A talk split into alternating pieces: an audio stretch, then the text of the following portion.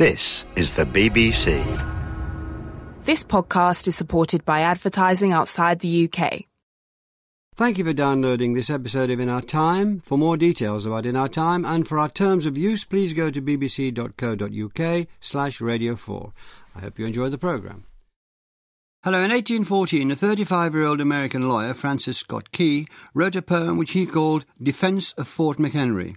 He just observed the shelling of Baltimore's fort by British ships during the War of 1812, a conflict between Britain and the USA which lasted for three years. The British were keen to capture Baltimore, but despite sustained bombardment, the city didn't capitulate. Scott Key's poem was later set to music and renamed The Star Spangled Banner and became the USA's national anthem. Although this song is now famous the world over, the War of 1812, which inspired it, is today often forgotten and overlooked. It was the first foreign war to be declared by the recently independent USA and is widely seen among historians as having had a profound effect on how Americans and Canadians perceive themselves. It also had a devastating effect on the Native Americans. With me to discuss the War of 1812, its causes and aftermath are Kathleen Burk, Professor of Modern and Contemporary History at University College London, Lawrence Goldman, Fellow in Modern History at St Peter's College, University of Oxford, and Frank Cogliano, Professor of American History at the University of Edinburgh. Kathleen Burk, the early 19th century was a very difficult period for European, particularly West European history. What was the international situation in the years immediately before this 1812 war? Well, the international situation wasn't very complicated. Uh, it was essentially uh, a huge, long lasting, and devastating war between the greatest land power, which of course was the French Empire, and the greatest sea power, which was uh, uh Great Britain. With the United States, it got caught in between. And the two major forces, Britain and France, used America in the sense that they wanted America on their side, but more than anything, they didn't want America against them. Can you just just tell me how America came into this conflict? America came in because it was the major neutral power left, and it was also a major international trading power, one might say. Uh, it supplied, was in the habit of supplying Great Britain with uh, quite a lot of its trade. Uh, half the imports it imported was from, were from Britain, in fact, and it uh, had links with uh, West Indian colonies and so forth. France wanted to cut Britain off from this source of, of goods, obviously. Britain wanted to cut France off, and essentially, poor United States was battered back and forth almost like a shuttlecock and always falling on the ground, trying to defend itself, being pretty ineffectual in it, and essentially was a victim of the larger war the, between the larger powers. Can you tell listeners more particularly how Britain and France uh, hammered into America at this time? What specifically they did? Specifically, they tried to control with whom the United States could trade. Britain actually it starts with France in 1806 decrees saying that any uh, any power that trades with Britain is going to get their ships seized. Uh, Britain the following year have what many people consider the main cause of the war, what was called Orders in Council, which basically said any port that won't let British ships in, Britain isn't going to let any other ships in. And therefore, uh, any attempts by the United States to trade with powers which weren't Britain uh, were going to be stopped. But there was a little uh, let out, one might say, which is that you could trade with other countries if you stopped in Britain first. We would then give a license. So, what Britain did was to say any American ships who want to trade, stop in Britain. We uh, license, so we get a fee, and also we then control. So Britain essentially was using not only stopping the United States from giving any sorts of goods to their belligerent opponent, it also was wiping out any other, it was controlling neutral trade and trying to wipe out American trade.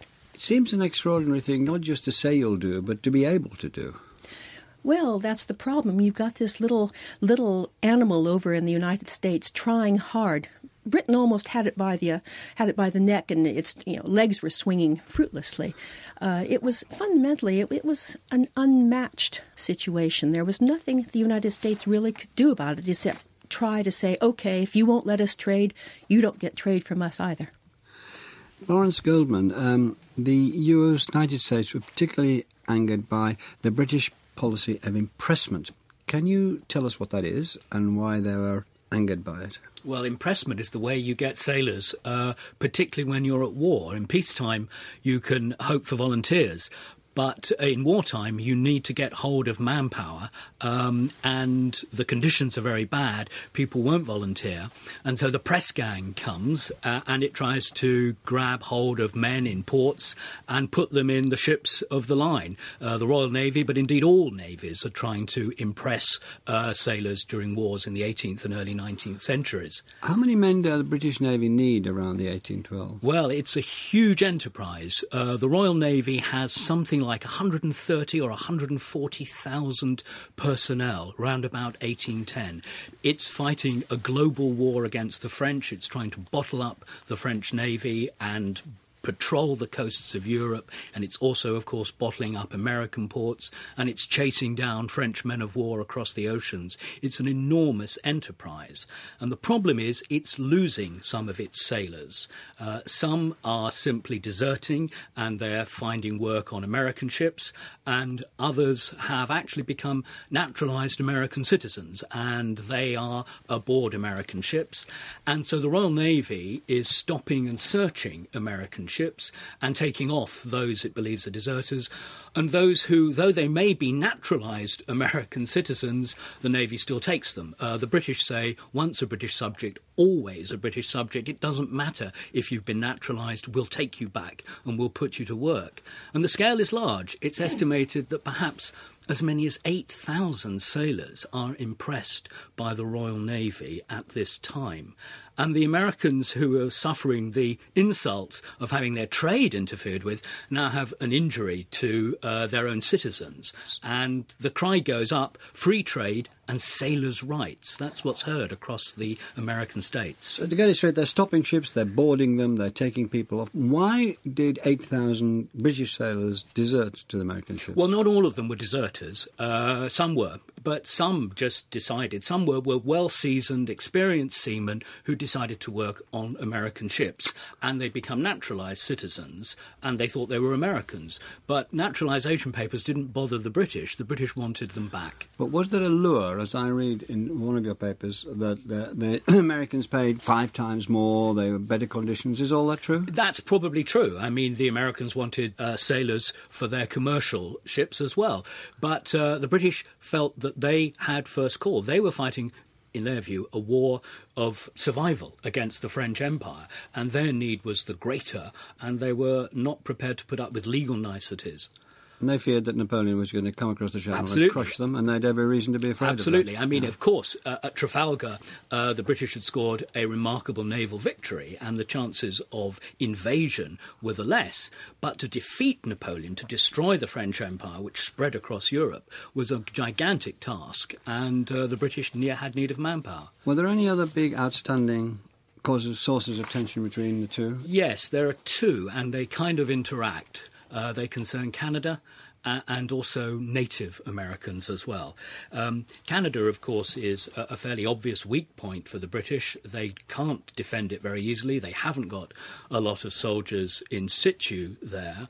And once there is tension with the United States, there are some Americans, particularly in the West, who begin to talk about an invasion of Canada, even annexation of parts of British territory. They thought there. they'd just walk in and take it over. Uh, Didn't Jefferson, Jefferson did. Jefferson thought. Jefferson thought. Wonderful sentence. Do you want to say it? I haven't. I can't remember exactly what he says, but He said he's- going taking over Canada will be a mere march. Yes, he thought that they'd wander in, the Canadians would lay down their arms, and they would. And the point is, think, I think that Jefferson believed the Canadians would willingly become Americans. Why? Why wouldn't you want to become American Republicans?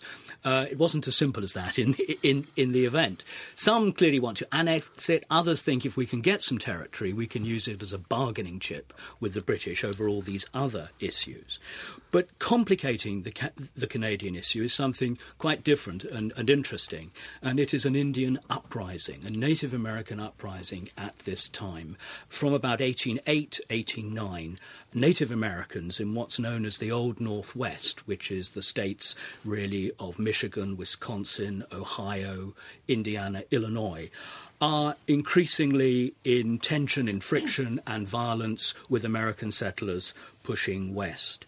And there's a kind of Indian Native American cultural revival led by a, a chieftain of the Shawnee, Tenskwatawa, and he and his brother, who's a, warrior, Tecumseh, uh, one giving a kind of spiritual lead, Tecumseh giving a strategic lead, are able to bring together uh, an alliance of tribes uh, to fight the Americans.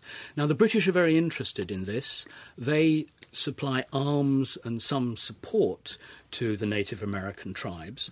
And what the British would like is that there should be some sort of Indian national reserve in the Great Lakes sort of area that would act as a buffer between the United States and those populous parts of Canada. So they rather support the Indians, and that's another source of tension, particularly in the West, where the British are seen to be supporting those who are fighting the Americans.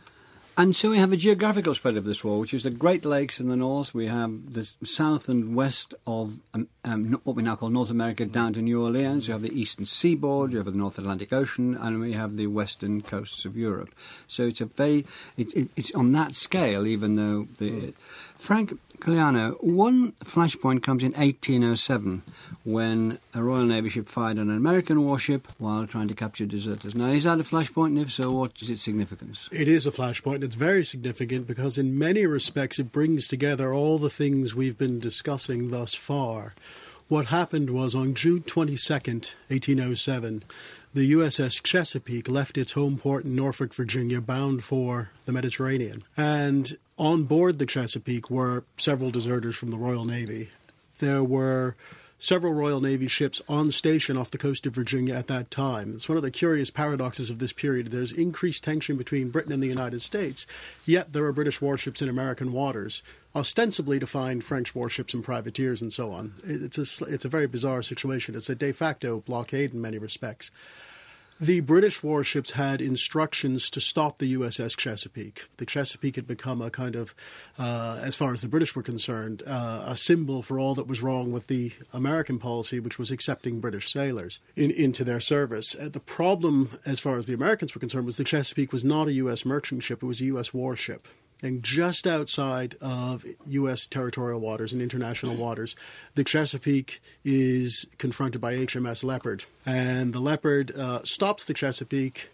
The, that's a Royal Navy. That's a Royal Naval ship, yes. Uh, and and the ships are roughly of comparable size and armament. And the captain of the of the Leopard says, "You've got deserters on board commander of the of the Chesapeake said, "I don't know what you're talking about."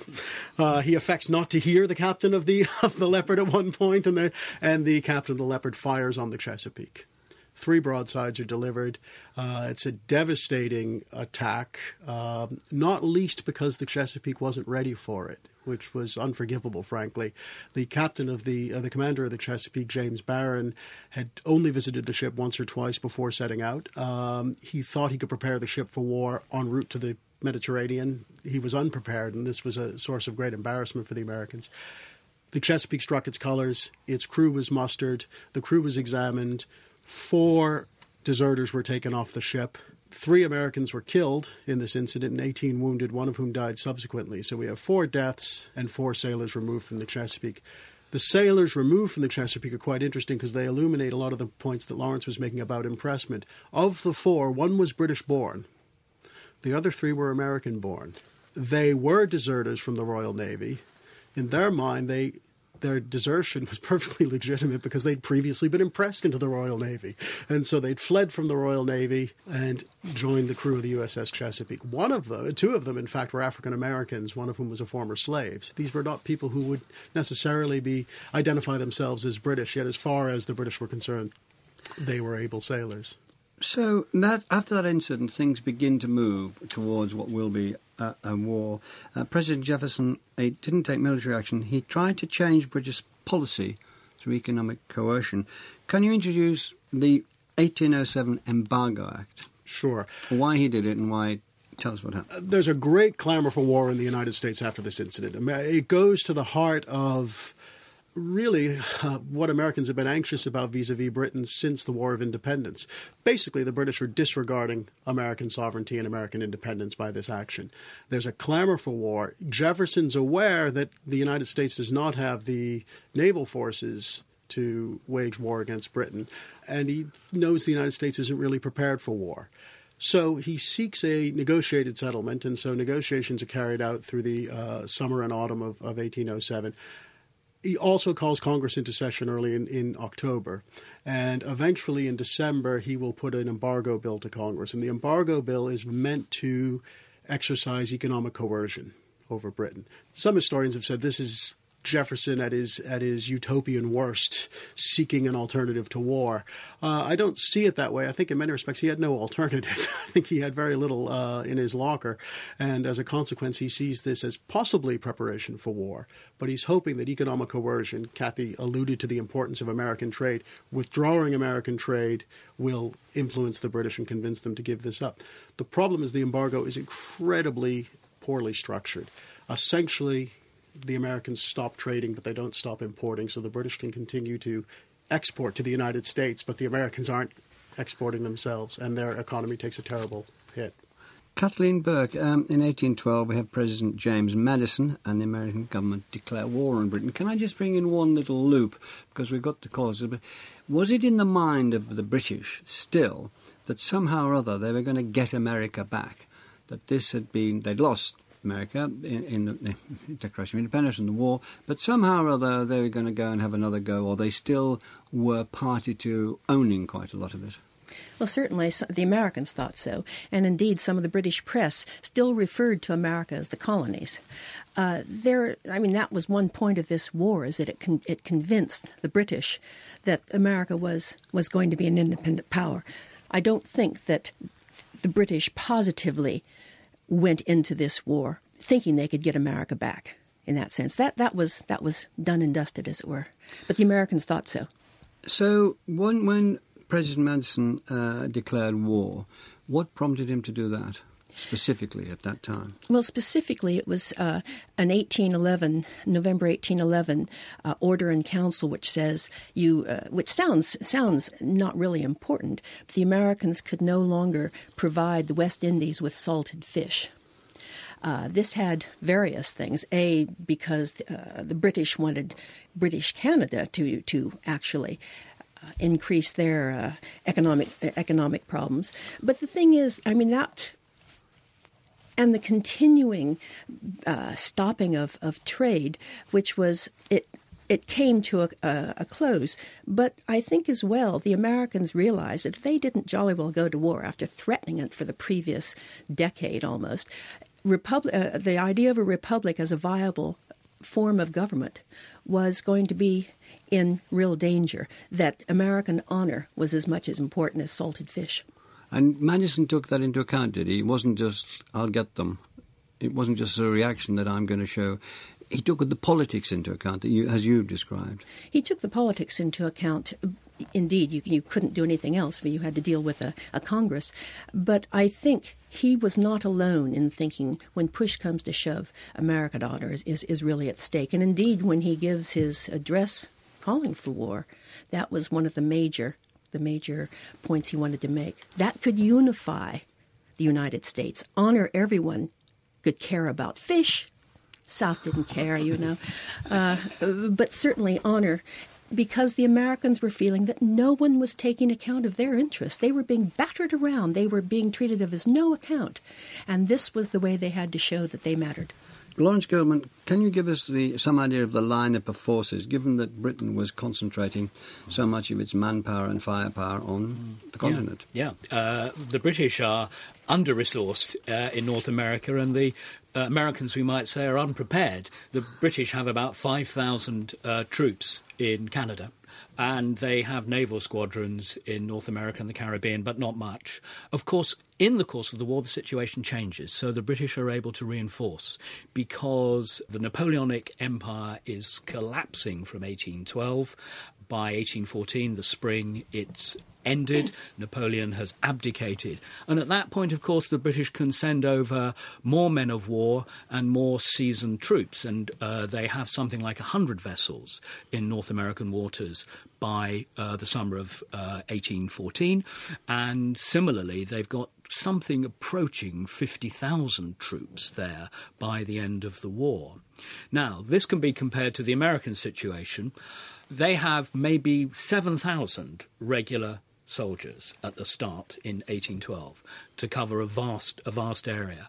Their real problem is not just uh, uh men uh, uh, uh, to line up; it's also officers. They, they West Point has been founded uh, as the American Military Academy, but very few officers who can lead. And one of the problems the Americans have is the quality, really, of their strategic leadership, which is not very good at all. But what they can rely on are the militia, um, or at least they have lots of those, and these are citizens who take up arms, who train, and all the states have militia for purposes of defence, um, and farmers and urban labourers drill and can be called up. Um, and in theory, we're talking very large numbers here four to 500,000 state militia across America. However, the states are often unwilling to vote the taxes required to put these men into the line, and some states, particularly in New England, are not very happy that their militia should fight outside the state's concern. They're not interested in offence, only defence. So neither side really has the fighting capacity at the beginning to make this war tell. It's in many theatres of war, as we've uh, as, as, as I alluded to that uh, earlier, Frank Cogliano. Can you tell us about what happened up in the Great Lakes on the Canadian border? Sure. It's. Um, I mean, I think we need to return to one of Lawrence's comments earlier about Canada and, and consider why Canada. On one hand, it's the only place to fight the British. It's that simple. um, on the other, because they're there. Because they're there. That's yeah. right. Um, on the other, there's a long-standing assumption that Canada, you know, as Jefferson said, is there for the marching. It's not as crazy as we now think, in the sense that there were about 80,000 settlers in Upper Canada, what's today modern Ontario at this point. Most, many of them were either American born or descended from Americans. So they were either descendants of the Loyalists who fled after the American Revolution, or they were the so called late Loyalists who were really opportunistic migrants who were attracted by generous land grants. And there was a belief that just for the marching, Canada could become, uh, or Upper Canada at least, could become part of the United States. In 1810, the Americans acquired West Florida the same way. So it's not, that there is a precedent at this very point. As a result, attacking Canada or, or liberating Canada is, is, is an interest of the United States early on. Uh, and what we see is largely ineffectual fighting in the Canadian borderlands. Uh, the Americans attempt to invade Canada in 1812 and 13 and are generally repulsed, and their their their troops don't perform very well. The Canadians much to the shock of the Americans, actually defend themselves, and, and, the Canadian militia defend themselves quite well. However, when the British attempt to invade the uh, United States across the Great Lakes in 1813 and 14, they too don't meet, uh, don't do very well and are repulsed. So it turns out militia, as Lawrence alluded to a moment ago, are very good at defense and they're not very good at offense. and so we get this back and forth that's largely inconclusive, except in one area, which is the Native American, the, the, the link between the British and Native Americans is severed in about 1813 when two things happen. The Americans win a naval battle on Lake Erie which prevents the, the British from supplying the Indians in the Old Northwest. And Tecumseh is killed at the Battle of the Thames. Uh, in in Ontario, and so those two things sever the link between the British and the Native Americans in the Northwest, and that the Americans essentially waged two wars: one against the British and one against Native Americans, and that that's a crucial turning point. Kathleen Burk, in 1814, the British forced their way into Washington. Can you tell us what happened then and what significance it had? It was done as a diversionary tactic to take pressure off the British in Canada, in fact, because there's no way they were going to be able to invade the United States. And so the, their strength, the Royal Navy, was to go along the coast and try to try to make difficulties. The point of Washington, of course, was well several. First of all, of course, it was the capital, uh, but also the idea was that it was going to destroy arms, harbors, caches of, of, of, weapons, and so forth. The British, 2,500 of them, were landed. Uh, they marched about six miles from Washington. They met a 6,000 American militia who broke and ran. Uh, the British use of the bayonet was quite well known. Uh, the Americans had nothing like that. The British marched to Washington. The, the norms of war said that if uh, you gave a city you were going to besiege, the uh, opportunity not to fight, you could just more or less levy a fine on them, a contribution. And that's what the, the British were going to do. They marched into Washington, well, a small party, with a white flag. They were immediately fired on by a house to the left, uh, and that just broke everything. They put everyone in that house to the sword. And then they marched into the center. They torched the government buildings, which include what was called the Presidential Palace. Uh, they also torched, which uh, some of the British thought was a bad thing, the Library of Congress and so forth. The Americans managed to get away with a picture of Washington, an iconic, and also the Declaration of Independence and the Diary of the Constitutional Convention, the really iconic uh, points. Essentially, they didn't exactly wipe out Washington because what was notable, they didn't attack private property except for that one house. So they went and the idea was to was to attack the government and then wander off. And it was partly revenge because the Americans had done the same to York. They'd gone in, they'd uh, uh, conquered, they'd burnt the governor's palace. Uh, they'd burnt the you know the equivalent of the state house. So all the Americans Americans now forget that they'd already done the same thing to the Canadians. They see the British as being so appalling that they burned the White House and the Capitol. But the Americans had done that themselves. They'd done it themselves. I mean, there there are there are British documents who say we're going, you know, we're going to get them for this. And they the burnt White House was whitewashed and stopped being a presidential palace and became the White House thereafter. Absolutely. That's a trivial pursuit corker, isn't it? Oh, but it's, it's so great. Lawrence Goldman. Uh, and so the British have gone into Washington and now they turn their guns on, if one can say this. This is a rather desultory war. is It isn't desultory, but intermittent is probably better. Yeah. It's over three years and you scratch your head to find one or two good battles, but there are two or Yeah. three. Baltimore certainly was one. Yeah. Uh, and we get the Star Spangled Banner out of that, but we'll come to um, what was the significance of Baltimore and what happened. Well, I think you're right. It's a desultory war, as actually the, the, the Revolutionary War, you know, 40 years before had been a desultory kind of war. Neither side has the troops or the uh, naval uh, support that can actually inflict serious damage on the other. And Baltimore, uh, which is what, 40 miles or so north of Washington, D.C., is next in line. And I think really it's worth looking at these as sort of punitive expeditions. You want to punish the Americans if you, if, if you can. You're most unlikely to sort of break them and bring them to the table on your terms, but you can show you mean business. So Baltimore is a kind of combined assault supposedly, of the Royal Navy and the British Army. Uh, but the Navy have to stand some way off Fort McHenry because it has uh, guns, and they are not close enough into the coast to be able to support the British troops who are landed. And when they're landed, they meet resistance from uh, the militia and army, uh, the Americans. Their commanding officer is killed, and they decide to retreat, not having really enough naval support. So that part of the whole operation fails. This amphibious landing doesn't really work. Meanwhile, however, the Royal Navy is bombarding Baltimore, the fort that, that's in front of Baltimore, defending it, Fort McHenry. And uh, it's a long bombardment over about 24 hours. And uh, the sort of iconic song or poem that comes out of it comes out this way because the Baltimore citizens go to bed. The American flag is still flying over the fort. They wonder, will it still be flying in the morning because the Royal Navy is bombarding? Will will the fort give in? Will Baltimore fall into British hands?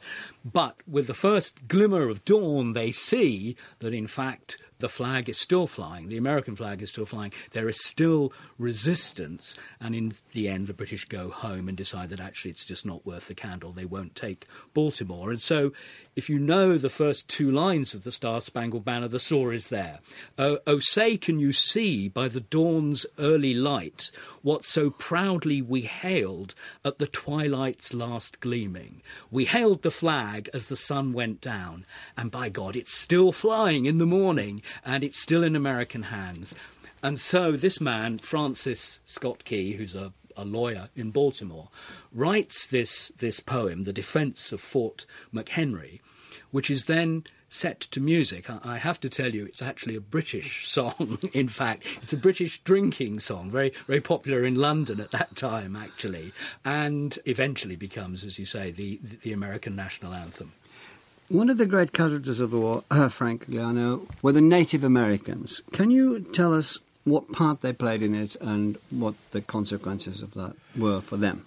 Yes, it's a much more decisive war for Native Americans than anyone else, really. Um, as as we discussed earlier, Native Americans there's there's an alliance between the Native Americans and the British uh, in waging this war, and in, in, that arises from historic links going back to the Seven Years' War and then the American Revolution. And in the West, native resistance is going to be quite important. And as Lawrence alluded to earlier, the, the kind of revival movement, the native revival movement that arises, is quite important because one of the things that Tecumseh and Tenskwatawa are advocating is pan Indian unity. They're saying Indians need to unite against the United States. And they do so However, this proves divisive, and to, so to, to, illustrate this, the Creek people in modern day Alabama are divided by this, and the Creeks who embrace the militant message of Tecumseh and Tenskwatawa are called Red Sticks, and there's a Creek civil war that breaks out in 1813. Some whites are killed. There's something called the Fort Mims massacre. The consequence of that is that American troops and militia from Tennessee and Alabama and Georgia form an army and they attack the Creeks and destroy the Creeks, uh, or, or, really desolate the Creek uh, nation in Alabama. They're led by a man named Andrew Jackson. Jackson becomes a war hero as a result of this. He leads the militia. He's given a commission in the United States Army, and he wages this fairly bloody campaign against the, the Creeks and other southern Indians and, and Indians of the West. And this is going to prove decisive, and it severs the tie, as, as I said before, between the Native Americans and the British ultimately. And also, he, drive, he, he, deprives the Native Americans of hundreds of thousands, which are hundreds of thousands of acres, and pushes them west. Five big tribes are pushed west along the Trail of Tears. Yes, well, I mean, that will happen later when, when Jackson's mm. president, but in the Treaty of Fort Jackson in August of 1814, he forces the Creeks to cede 23 million acres of land to the United States, including Creeks who had supported the United States against the Red Sticks in this previous Civil War. But as president subsequently, one of the consequences of this war is that Jackson is a national war hero. He's elected president in 1828. He will pursue this policy of Indian removal, and it's a direct consequence of this, yes. Kathleen Burk, how much opposition was there to this war in America and then in Britain? There was opposition in the United States reg- regionally, which was in the Northeast, which was a merchant part of the country, was used to trading with Canada, and so forth. And indeed, uh, in 1814, there was a convention called Hartford Convention, which in the end was a, a damp squib, which the rest of the United States, and certainly President Madison, thought was going to lead to secession. Uh, the regional uh, disparities were really quite quite amazing. Uh, it's not so much there was opposition to the war in the United States as that a lot of people didn't get involved. If you were in the center of the country, there was no reason to actually to, if you were on the coast, if you were near Canada, if you were near the creeks by the Mississippi, you had things at, at stake. If you were in the middle, just please keep off my uh, uh, there there were still there were still memories of the American Revolution where everyone had, had had been in danger. In the United Kingdom, opposition came from several areas by that time. First of all, it came from uh, the so called liberals, uh, those who thought this wasn't a good idea in any case. There was opposition in those who were against the government, opposition in, in the House, House of Commons and in the Lords. There was opposition because public opinion didn't support it. They had spent hundreds of millions of pounds, not only uh, uh, having to fight Napoleon, but there was this unnecessary war that was costing a lot. They didn't see the point of it. It, it was it was diverting British financial and military power, and uh, there were more important things.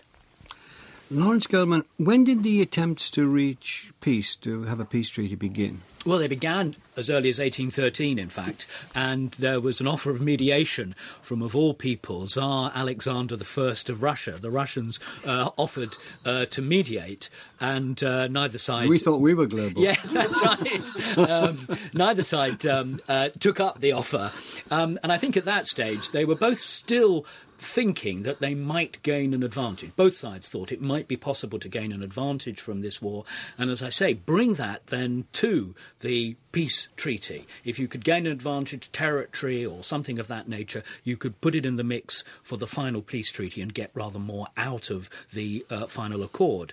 But what really changes the situation is, of course, the end of the war against the French in Europe. Napoleon isn't finally defeated, of course, uh, in the spring of 1814 because he comes back in 1815 and we have to fight him again at Waterloo. But the French Empire across Europe has collapsed.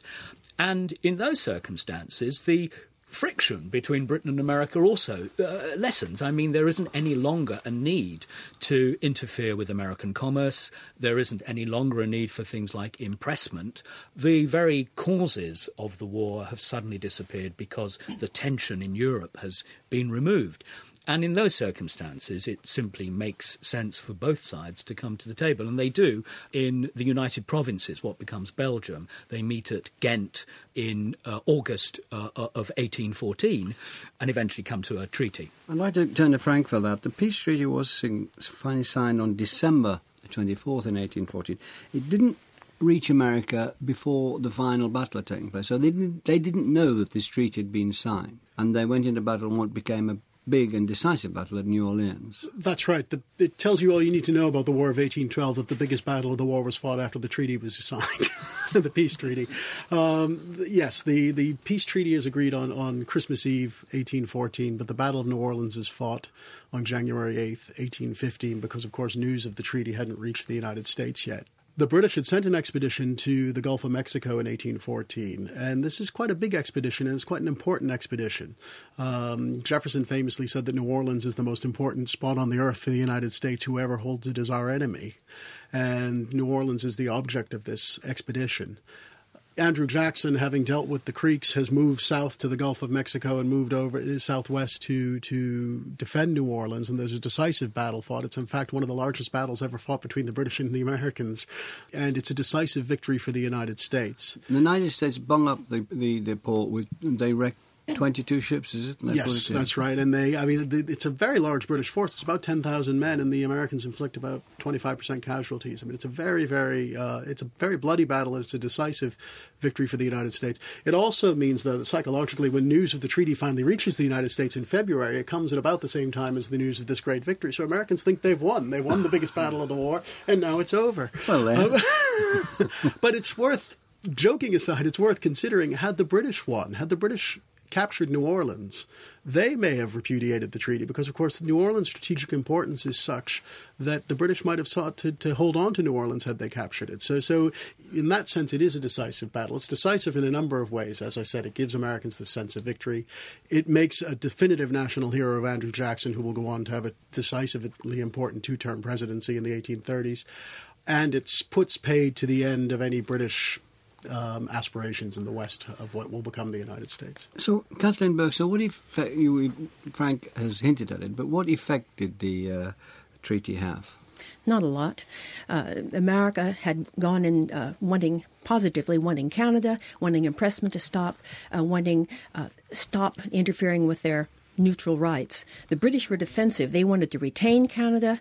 They wanted to keep their what they considered the rules, their belligerent rules. So they they went in there, and when you look at the treaty, it's curiously hollow. There's nothing about impressment. There's nothing about Canada. There's nothing about belligerent rights.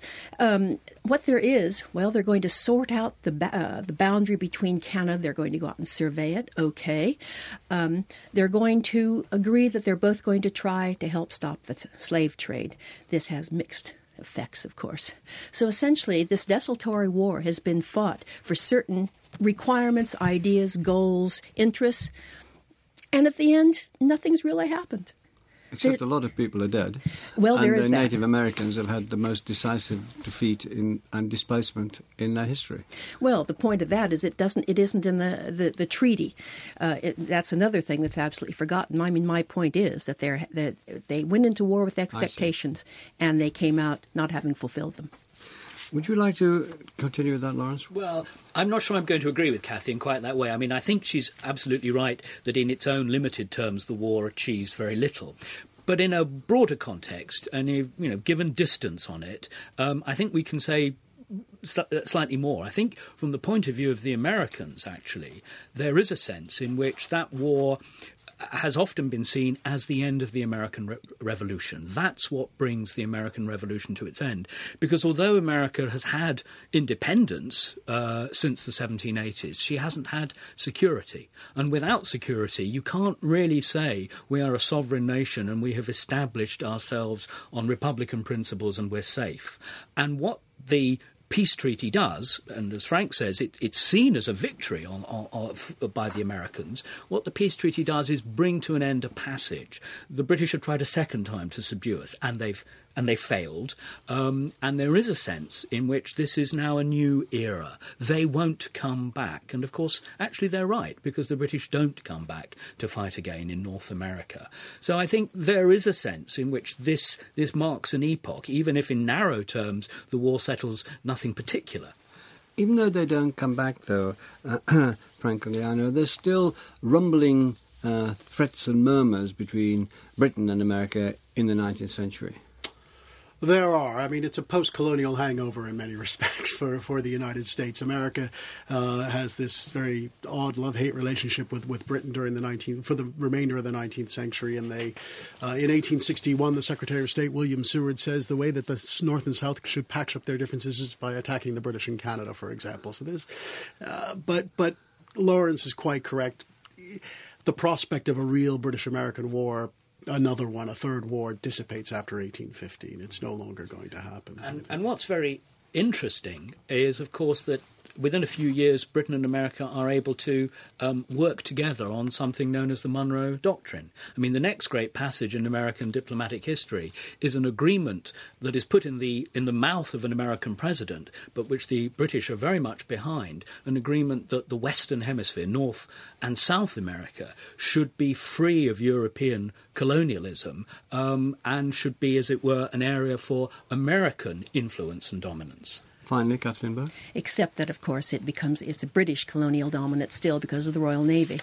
I mean, essentially, the legacy of the war is interesting. In Canada, it is, as was uh, mentioned earlier, along with Confederation and the Canadian Pacific Railway, the foundation myth uh, against against the United States. The United States, uh, yes, that uh, it had defeated the most powerful nation in the world and therefore great self confidence, ferocious nationalism. Uh, they did invade Canada 12 times over the 19th century. That wasn't ended. For Britain, the legacy is. Well, the legacy they didn't. No one lost. No one won the war, but the British they forget it because of Waterloo. After this, they went back and defeated the great land power. What was America? In other words, they don't forget it. They don't really realize it in Britain because it was fundamentally not very important, which again is a balance between the United States, where it was very important, and Britain, where it wasn't. That's a, probably, one say, a reflection of the power at the time. Well, thank you very much to Kathleen Burk, Lawrence Goldman, and Frank Cogliano. Uh, next week, we'll be talking about Epicureanism, the ancient Greek philosophy, and thank you for listening. There are many more Radio 4 arts and discussion programmes to download for free. Find these on the website at bbc.co.uk slash Radio 4.